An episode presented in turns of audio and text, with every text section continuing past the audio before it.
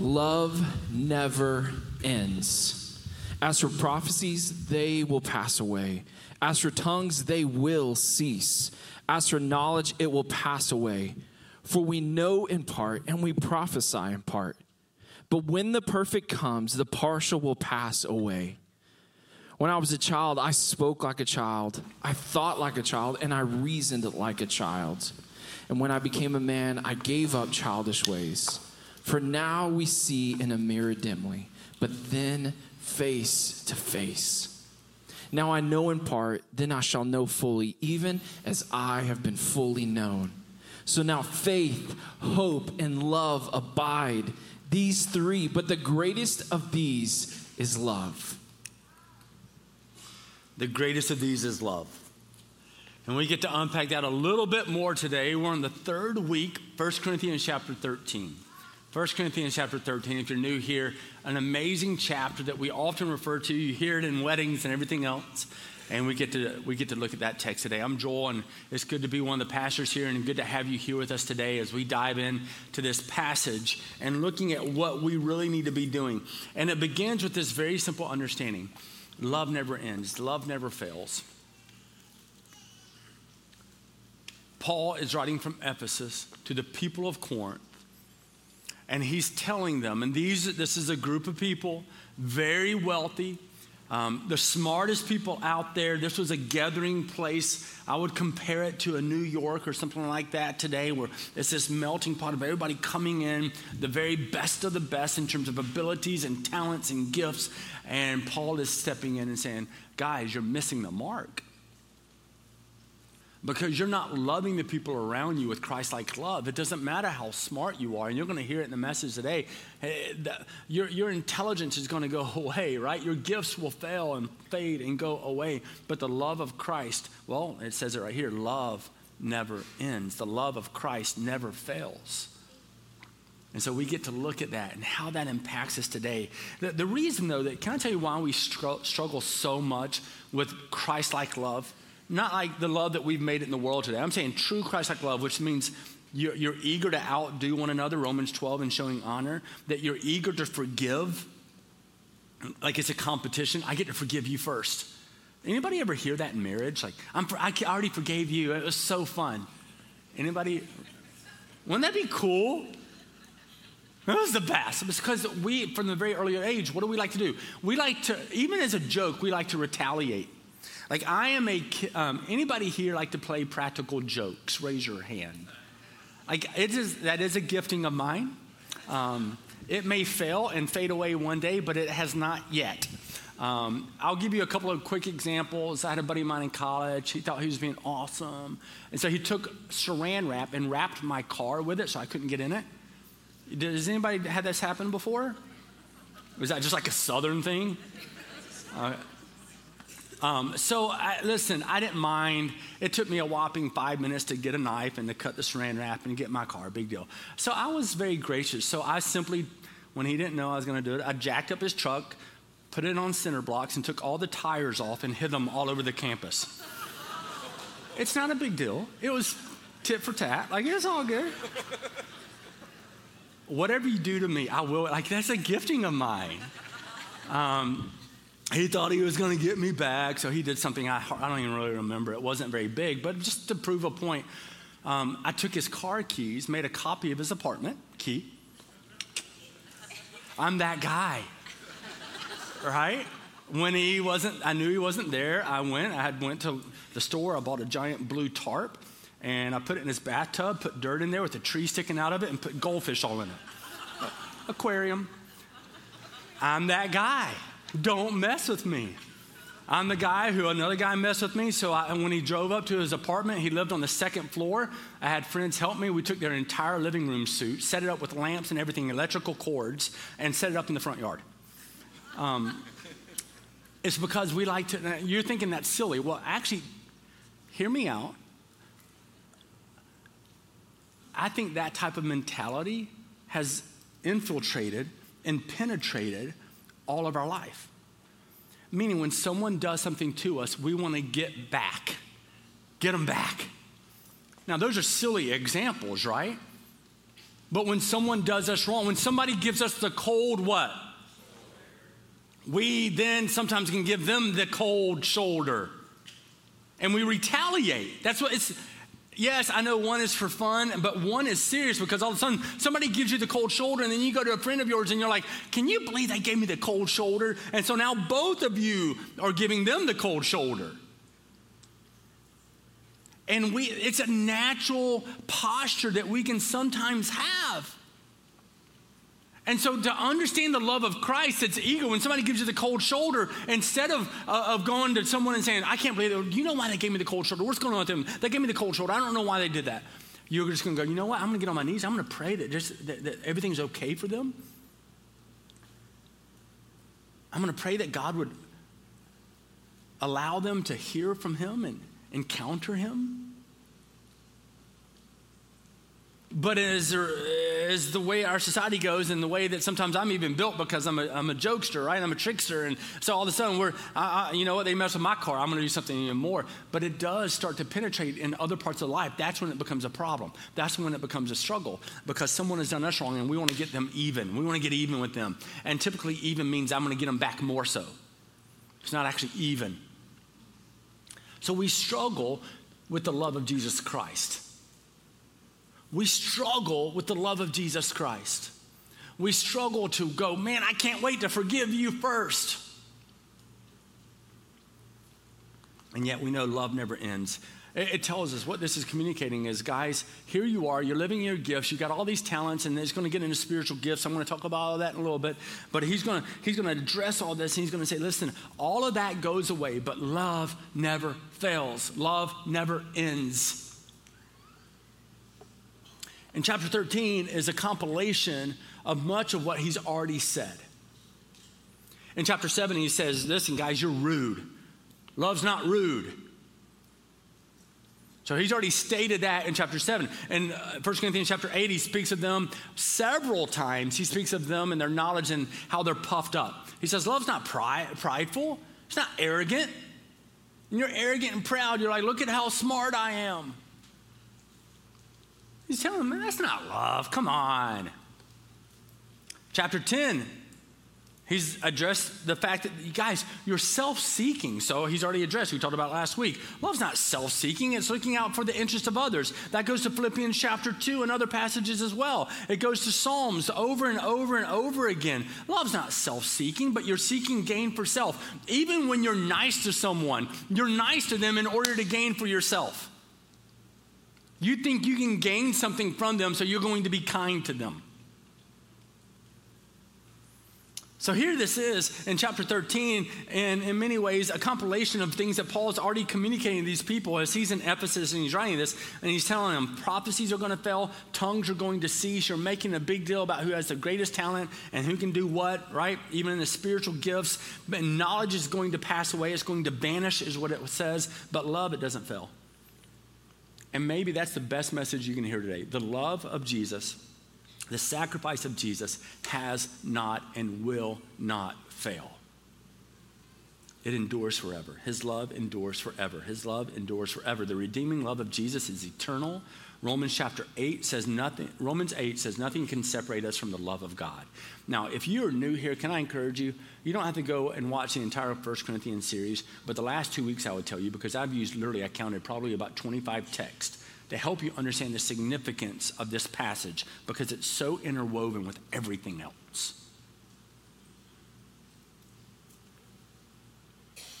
Love never fails.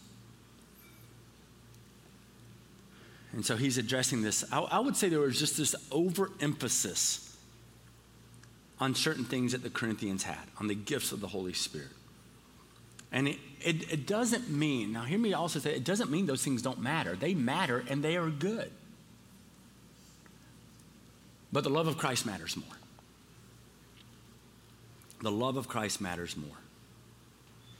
Now, 1 Corinthians chapter 13, when you look at this passage, love never ends. Verse 8 and following.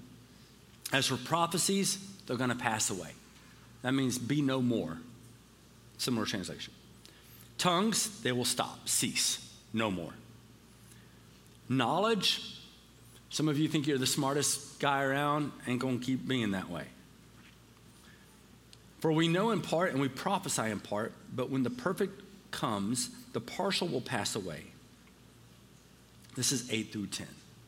What I, I want to speak about, and I'm going to try to do this in about 10 minutes, because he's saying, guys, gifts and talents and all these things, they matter, but love matters more. And so he's trying to pull them away from that to teach them about the love of Christ.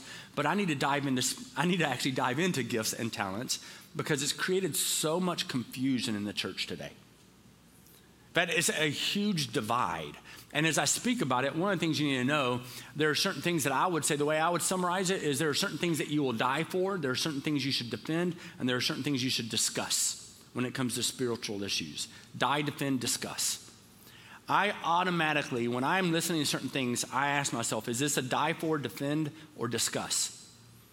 This is a defend because it matters, but it's not a die for. It's not, it's not a die for. Um, the, the big word is cessationism. Um, people want to ask, and, and, one of the big topics that people, when it comes to this passage, there's a lot of other passages that come to play as well. You'll hear some of those today. But people want to know um, who and who is not a cessationist. Now, some of you are going, how do you even spell that? Like, that's not a word that we use on the everyday, right? Um, here's a very simple definition. You can find this anywhere. And we're going to try to simplify this as best as possible. Because honestly, every time I hear a, uh, a sermon preach on this, I walk away sometimes confused. And I'm like, I, th- I thought I knew this. Um, because they just keep going and going and going. Cessationism believes, here's where we start. Cessationism believes the gifts of healing and prophecy, everything that this is speaking about, cease with the apostolic age. And so that's why people ask are you a cessationist or are you not a cessationist? So you have these signs and these powers and all these different wonders. Now, right away, one of the reasons we make it so confusing and so hard is because I think we misuse a word that we assume to be biblical. That would be the word miracle. There's a, a broad way to look at miracles, and there's a narrow facet.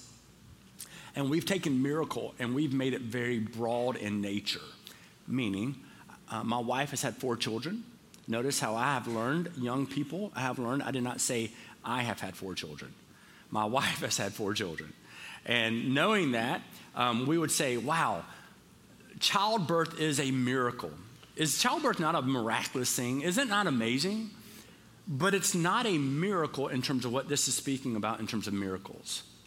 So let me tell you now childbirth is miraculous, like it is from God, but God orchestrated that. Man and woman come together. We know, uh, hopefully, the anatomy well enough to know this is how it happens. And then all of a sudden, you have this child because of how God has done creation and what He has done in creation. He is the creator. And so we know that. But in a biblical sense, that's no longer a miracle because He's already ordained that. Now, I'm not talking about the virgin birth of Mary. all right, that's a different thing. But sometimes we can use the word miracle in such a sporadic manner that it creates a confusion. We, may, we need to make sure that we're not doing that anymore. So, what people would ask is really when they're talking about cessationism and all the gifts, and again, 1 Corinthians chapter 12, 13, and 14 really beg the question is people ask then, hey, do we think that the miracles mentioned here have ceased today? right? Do we think that they have ceased today? I certainly have the tendency to say yes. Primarily because they were given. Here's what Jesus did Jesus said, listen, he used miracles as a way to reach the people. He knew that they were just coming for a miracle and so they would leave. I just came back from a nation where there's a huge movement toward Jesus Christ, but there's a huge movement and also a move away from because they say they've seen God do a miracle when God has done a miracle. And yes, I believe God is a miracle today. He does miracles today. He can heal today. He can do mighty, mighty things today. The other struggle that we can have is that I believe God does those miracles. God does those miracles. And a lot of times it's the hand of God uh, in which miracles exist today, the hand of God in which mighty works exist today, not the hand of man. But these people are following Jesus Christ because they've seen a miracle, they say. But when they don't see another miracle, then they leave and go, well, I guess not. Same thing in the New Testament. We already discussed this. Thousands of people came to him, thousands upon thousands. Will you heal me? Will you do this, right? You look at the thousands of people. You look at just the feeding of the 5,000. A lot of people would tell you that's just men. Uh, some of the estimates would say that was well over 10,000, if not even 12 to 14,000 people. And yet, at his death and resurrection, how many believers? I say it all the time 120. Because they needed to see another miracle, right? I need another miracle. Oh, and do something else for me. And so, what God did is, He started to do these things in order for them to listen for them to recognize the authority that he had. And then he even gave it to the apostles. He appointed some apostles, and he gave them the ability to do that very thing to do those miraculous signs, to do those wonders on his behalf. Part of what that was doing was giving them the authority to speak on behalf of God, to, to authenticate the fact that they were agents of revelation for God.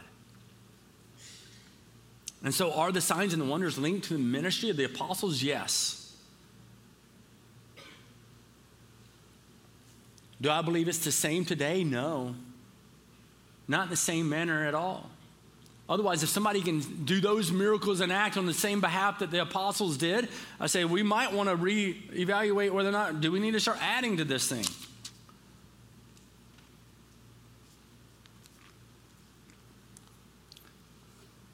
Does God heal today? Yes. Does God do miracles today? Yes. But it is by the hand of God, not by the hand of man. And so my struggle biblically is when we have transfer what God is doing to what an individual person is doing. Another way to think about it is Jesus very much knew what was going on. He very much knew what was coming. That's why he was willing to endure the cross. He knew why he was here. So he was setting a foundation for what was to be. Um, many people will say, and hopefully you've heard this before. If you've ever studied this before, what you'll hear is many people, and I, and I would agree with this, uh, he was setting a foundation. Well, when you're building a house, building the church, you only have one foundation. I recently built a house, you only build one foundation. I don't need multiple foundations. You want to build one foundation. He's already set that foundation. And so now he's building off of that very thing. These were tools used to establish the foundation of the church. Amazing things. And now that foundation is established. And other people are being used to finish the will of God, building the church with other things.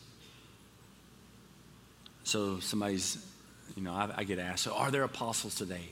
In the biblical sense, no. Apostles are people who literally had seen the risen Christ. Revelation was a capstone to all of this. And while at the same time, there are false teachers and preachers and apostles today, just as then. I'll give you some examples. This will be fun for you. I'll give you three examples. Balaam. Do you know in three different places the New Testament talks about Balaam? B A L A A M, okay? Book of Numbers. Three different places in the New Testament it says that he was wicked or evil. Like that's like sometimes we someone can do us really wrong, but because we're so nice today, we're like that. They're kind of they they just weren't very pleasant. He's saying wicked or evil. Those are big words. Three different times, and yet we find out in Numbers chapter 20, even though he was a wicked and evil man, God gave him spiritual insight and made him a prophet. But he was an evil man. How about the first king of Israel? Who's the first king of Israel? Saul. Everybody say Saul. So here is Saul, and in the Old Testament was used by God, but he never gave his heart to the Lord. But he was used by God. How about the guy who betrayed Jesus? What was his name? Judas. Go read Matthew chapter 10. So here's Judas being used by God, right? But betraying Jesus, serving his own purpose. You can be used by God, friends, without knowing God. That's hard. That's called a mystery. Wait, God can use people who don't even know him? Yeah, he did it in the Bible.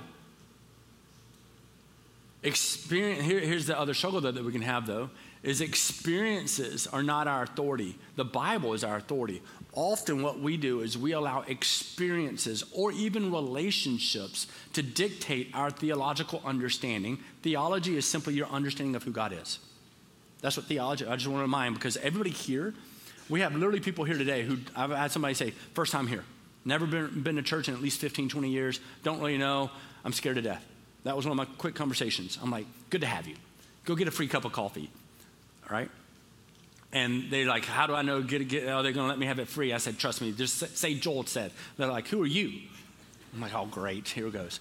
And then some of you have been in church for literally longer than I've been alive. And so you have everybody here, but every single person who steps into this place, we can all have a tendency to allow our experiences and our relationships shape our doctrine and our theology. The Bible shapes our doctrine and theology. And this is hard. It's why we choose to treat people a certain way. Or like, well, I got to know them. They're just so nice. What they're doing can't be that bad. Hold up. That you just allowed a relationship or an experience to shape theology. Can't do it. You're already on that the slippery slope, right? So the word of God, that's why even knowing, do you really believe that the word of God has complete authority in your life? If the answer is no, you're living on a slippery slope, theologically speaking, spiritually speaking, in your relationship with God.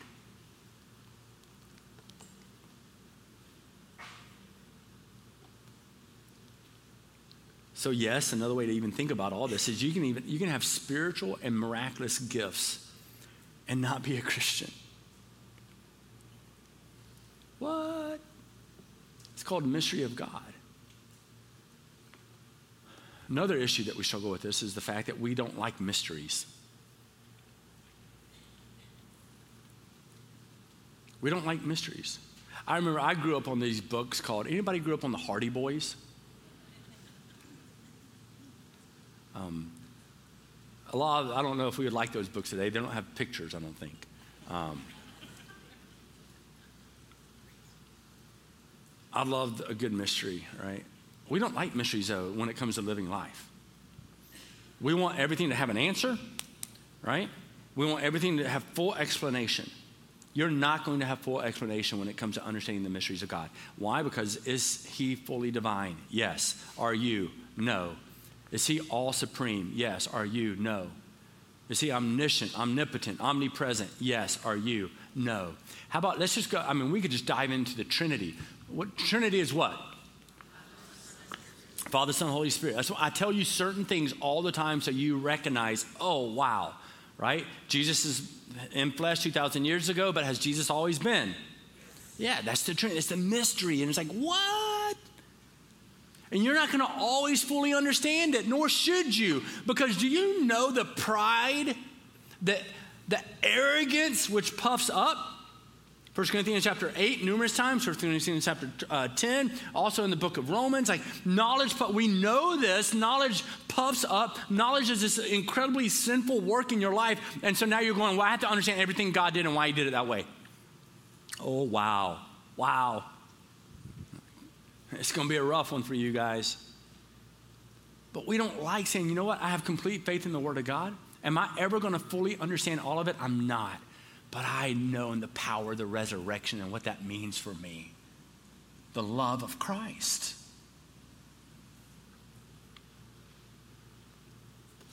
That's why he tells them, I, said it two weeks ago, Matthew chapter, another passage, but I said two weeks ago, Matthew chapter 7, 21 through 23. R- really important. Because remember, this is Sermon on the Mount. This is where he's beginning his messianic ministry. And he says, Not everyone who says to me, Lord, Lord, will enter the kingdom of heaven. That should automatically perk your ears up wait, if I say, Lord, Lord, I may not enter the kingdom of heaven. Remember, he can use people who aren't Christians. He uses people like Balaam and like King Saul and like Judas.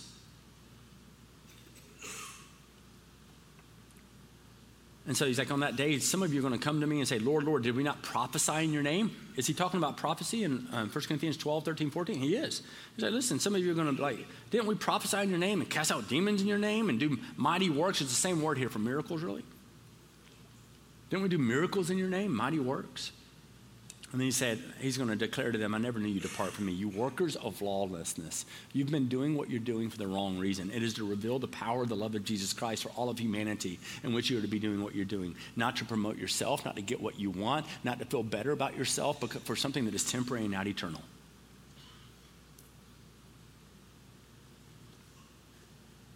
And he's going to look at them and say, Spiritually, you're nothing. And some of us just want to live in a manner where there's no more mystery. Jonathan Edwards, I mean, I've looked at dozens of people and learned from so many in this. And I read people, I'm the guy who I think it's incredibly important to read people you already agree with, and really important to read people that you don't already agree with. And then go to scripture and just pound the pages until you go, this is what I really know the word to God of God to say. But Jonathan Edwards said, a gift ability, this is why this is a hard thing. A gift ability does not require a change of heart as holiness or love does. And yet we go to Romans chapter 12. We know that we are renewed by the transforming of our mind. And yet that means our heart, our holiness that we pursue, our love has to change on a continual basis.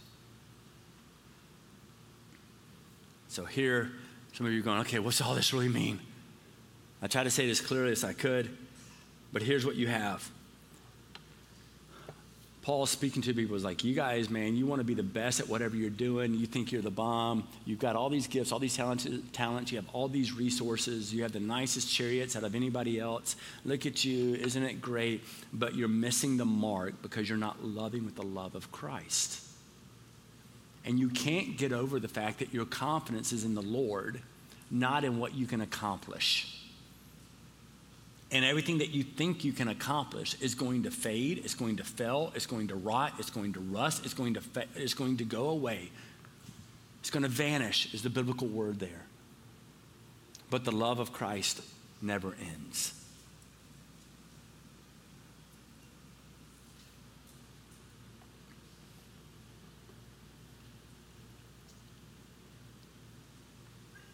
And so it begs us to ask the question what temporary things have we given too much value? That's what they had done. They had given too much value. Again, it doesn't mean that those things aren't good, but they had given certain things too much value, too great of significance in their life.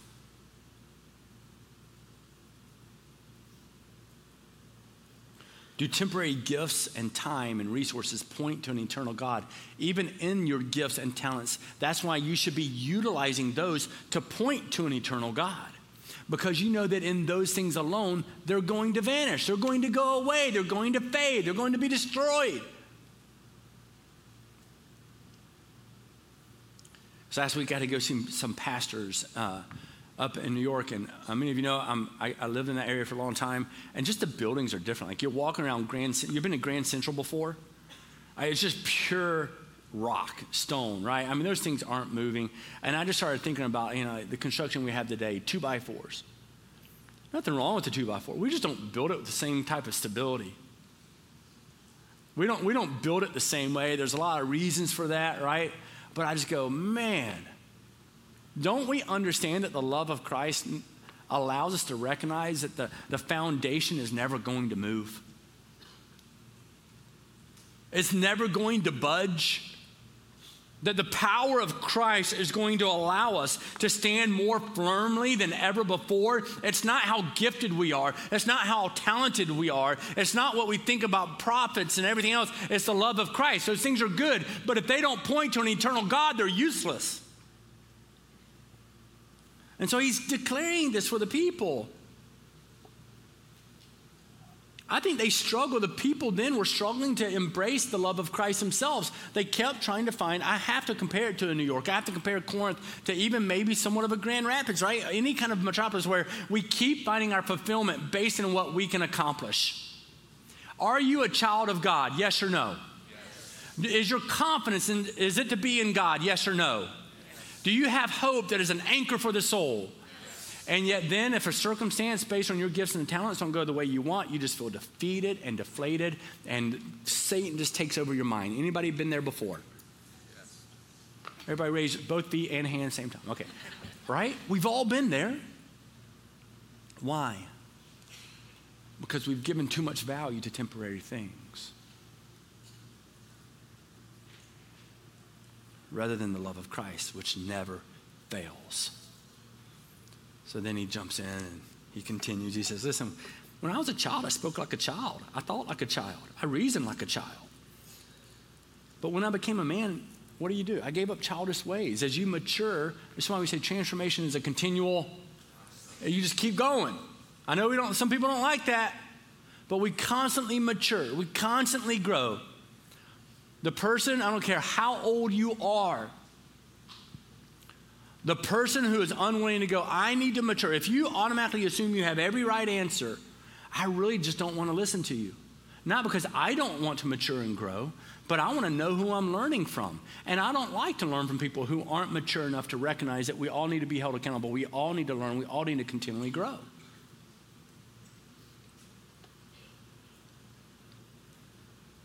And so they're struggling with this. He's like, listen, you're going to act a certain way as a kid, but as you mature and grow and you start to understand the love of Christ and what it's really done, you're going to start getting your priorities in line.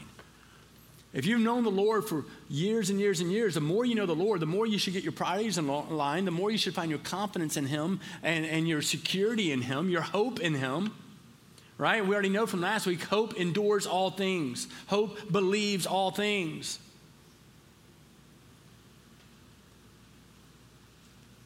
And so he's like, you got to move beyond this.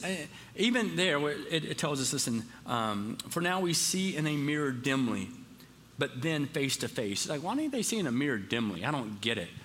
Because I like, I like clean windows and I like clean mirrors. Right? Like, I always know when my son has come for some reason, he thinks he needs to take a shower in my bathroom sink because there's water all over the mirror just splattered anybody else resonate with this right? I'm like, oh my goodness. So I just tell him, go get paper towels. What am I doing? I'm like, you're cleaning the bathroom. By the way, did you know we have showers to use? But he sits, puts his head under there, and he thinks he has to dry his hair like this. And it just splatters everywhere. He's for sale. And and I go, man, what, what are you doing? It's like, uh, well, I like my mirror clean. So why does it say it's like it's someone who looks in a mirror dimly? It's because back then in ancient times, mirrors were made of what? Polished metal. You didn't have clarity in looking in a mirror. You could see some, but you didn't have full clarity. The issue that we have today is a lot of us, we're no different. The mirror that we're looking at, how we see Jesus, is like an ancient mirror that's it's, it's, just metal that's been polished, but it's it's not the same clarity at all. You're like, oh, there I am, and maybe you can see parts of your hair, maybe you, you're, but you're not looking at the color of your eyes in that, right? You're not seeing as clearly as you need to because that's what they were related to. So he's writing to those. That's a contextualization of the passage. And he's telling them, hey, listen, for now, you're, you're looking in a mirror dimly because you're looking at these gifts and talents and you don't fully understand. But at the end, you're going to get it. And when you fully embrace the love of Christ, you're going to see the love of Jesus more clearly than ever before. And you're going to go, wow. But right now, you're still in that battle and you're finding your confidence in your gifts and your talents, and you're not living in the love of, of, the Lord, and you're not living in the love of what Christ has done for you. And as a result, you're not doing all that God really wants of you.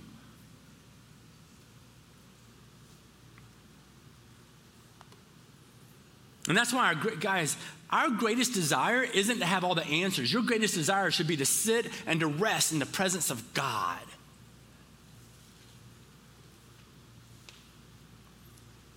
Somebody, you know, they were talking about, well, at the very end, when you can see more clearly in heaven and all these things, and you can dive into that. And I go, man, I know we talk about streets of gold and seeing loved ones and all these different things. Listen, uh, all of that's nothing compared to the fact of this. Heaven is going to be so spectacular simply because we're going to be in the full presence of God.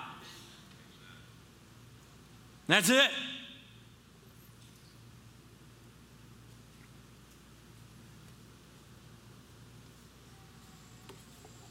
And some of us are struggling with this concept, living in the love of Christ.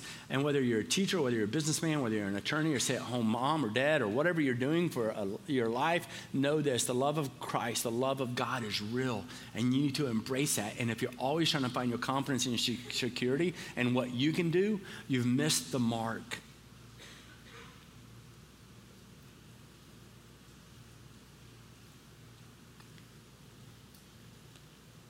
That's what's going to allow us to fully know Him and to fully be known. That's verse 12. And then he says in verse 13. So there, there's a lot of translations here. One will say, Now these three remain faith, hope, and love, but the greatest of these is. some will say, uh, Faith, hope, and love, may these three abide or remain very similar words here. So it's, right? It actually, in this situation, sometimes that trans, the different translations can, can confuse. It actually gives you the significance of clarity of what this really means. It's like, wait, these, John 15, that's why the last two weeks we sang a song named Abide. To abide with him, to sit with him, to be in his presence. And these three remain. All these other things going away. And then at the very end, you're going to see Jesus more clearly. The, the foggy mirror is going to be lifted. And you're going to go, oh, it's just about faith, hope, and love. But the greatest of those is the love of Christ. Remember, it's not love is love, God is love. That's, that's this passage. Like, oh. Love abides forever. The greatest pursuit of the Christian life are not miracles, knowledge, power, and gifts. It's faith, hope, and love. Doesn't mean that other things are wrong, but they should be pointing, the way you utilize those things, they should be pointing to the love of Christ. And it, it makes us ask the question Do you spend more energy chasing knowledge? Do you spend more energy chasing gifts, being the very best at something than you do faith, hope, and love?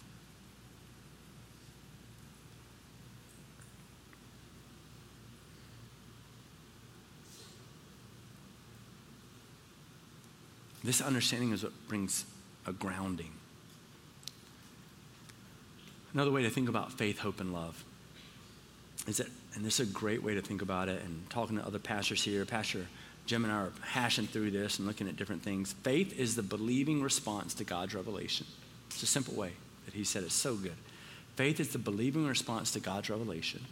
Love is our sacrificial response to the cross. And hope is our confident response to who God is. It's not shaped by our experiences, it's not shaped by relationships, it's shaped by the truth of the Word of God and who Jesus Christ is. So I keep going to other passages so much in this message and, and last week's and la- the week before that. I'll give you one. First, write down First, First Thessalonians 1 3. Remembering before our God and Father your work of faith, that's what you're being remembered for. Your work of faith and your labor of love and steadfastness of hope in our Lord Jesus Christ. They were remembered for that.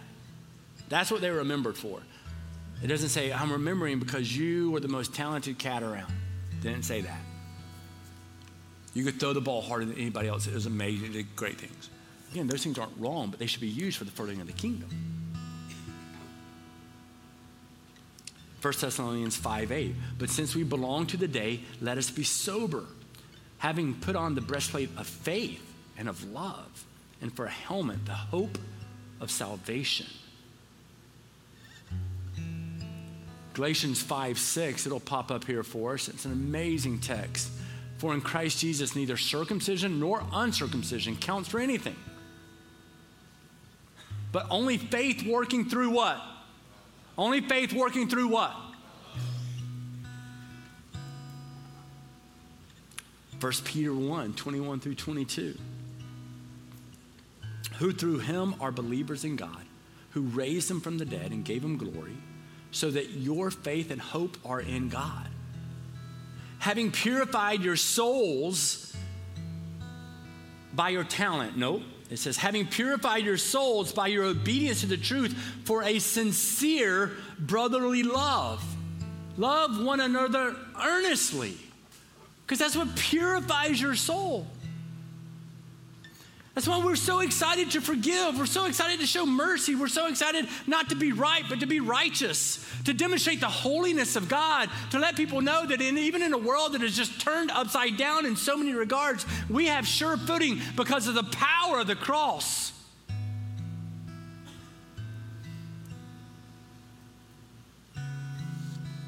And you go, oh. Okay.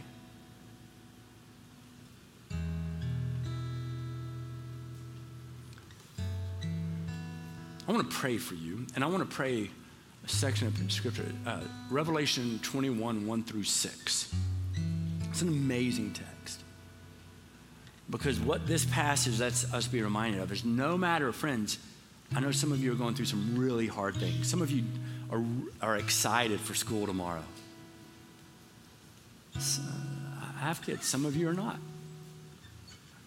Some of you, man, you're, you're doing that. It says love is patient, which means long suffering, and you're in the midst of a situation, you're, you feel like you're living in that long suffering. And you're just like, God, can the suffering go short? And it's hard. And some of you financially, it's just difficult. And I don't know if physically and everything else going on in your life, but what you have to understand is this is that the love of Christ endures forever. It never fails. It is eternal. And one of the greatest, because of that, one of the greatest blessings we have in life is to sit in the presence of God. I think Revelation 21 reminds us of that and what we will have either today or forever with Him. So I want to pray this over you now. Would you, would you just pray with me? God, you tell us that there is a new heaven and a new earth, that the old passed away, and that there is a holy city, a new Jerusalem coming down out from heaven, from God, prepared as a bride is adorned for her husband. And there will be a loud voice declaring, Behold, the dwelling place of God is with you. Behold, the dwelling place of God is with man. He will dwell with us. You will be with your people. And you will come and you, because of your love and what you have lavished upon us, what you have poured out for us through your Son, Jesus Christ, you will come and you will wipe away every tear from our eyes. Death shall be no more. No more mourning. No more crying, no more pain. The former things will pass away because the love of Christ endures forever. Love never fails, love never ends. Because you are also declaring that you have made all things new. And we know that these words are trustworthy and true. And you will declare, It is done.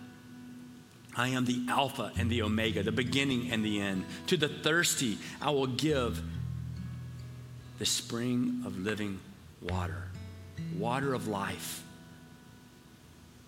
No payment is needed. God, thank you.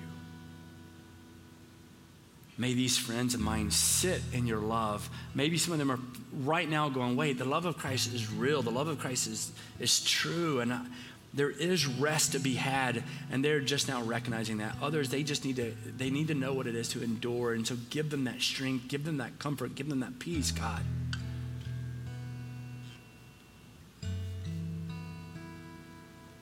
behold the dwelling place of god is with man ah lord thank you prepare us to live with the love of christ Prepare us to proclaim your glory. Prepare us as you want to use us, God. I know you desire to use us, your children, as an example to others.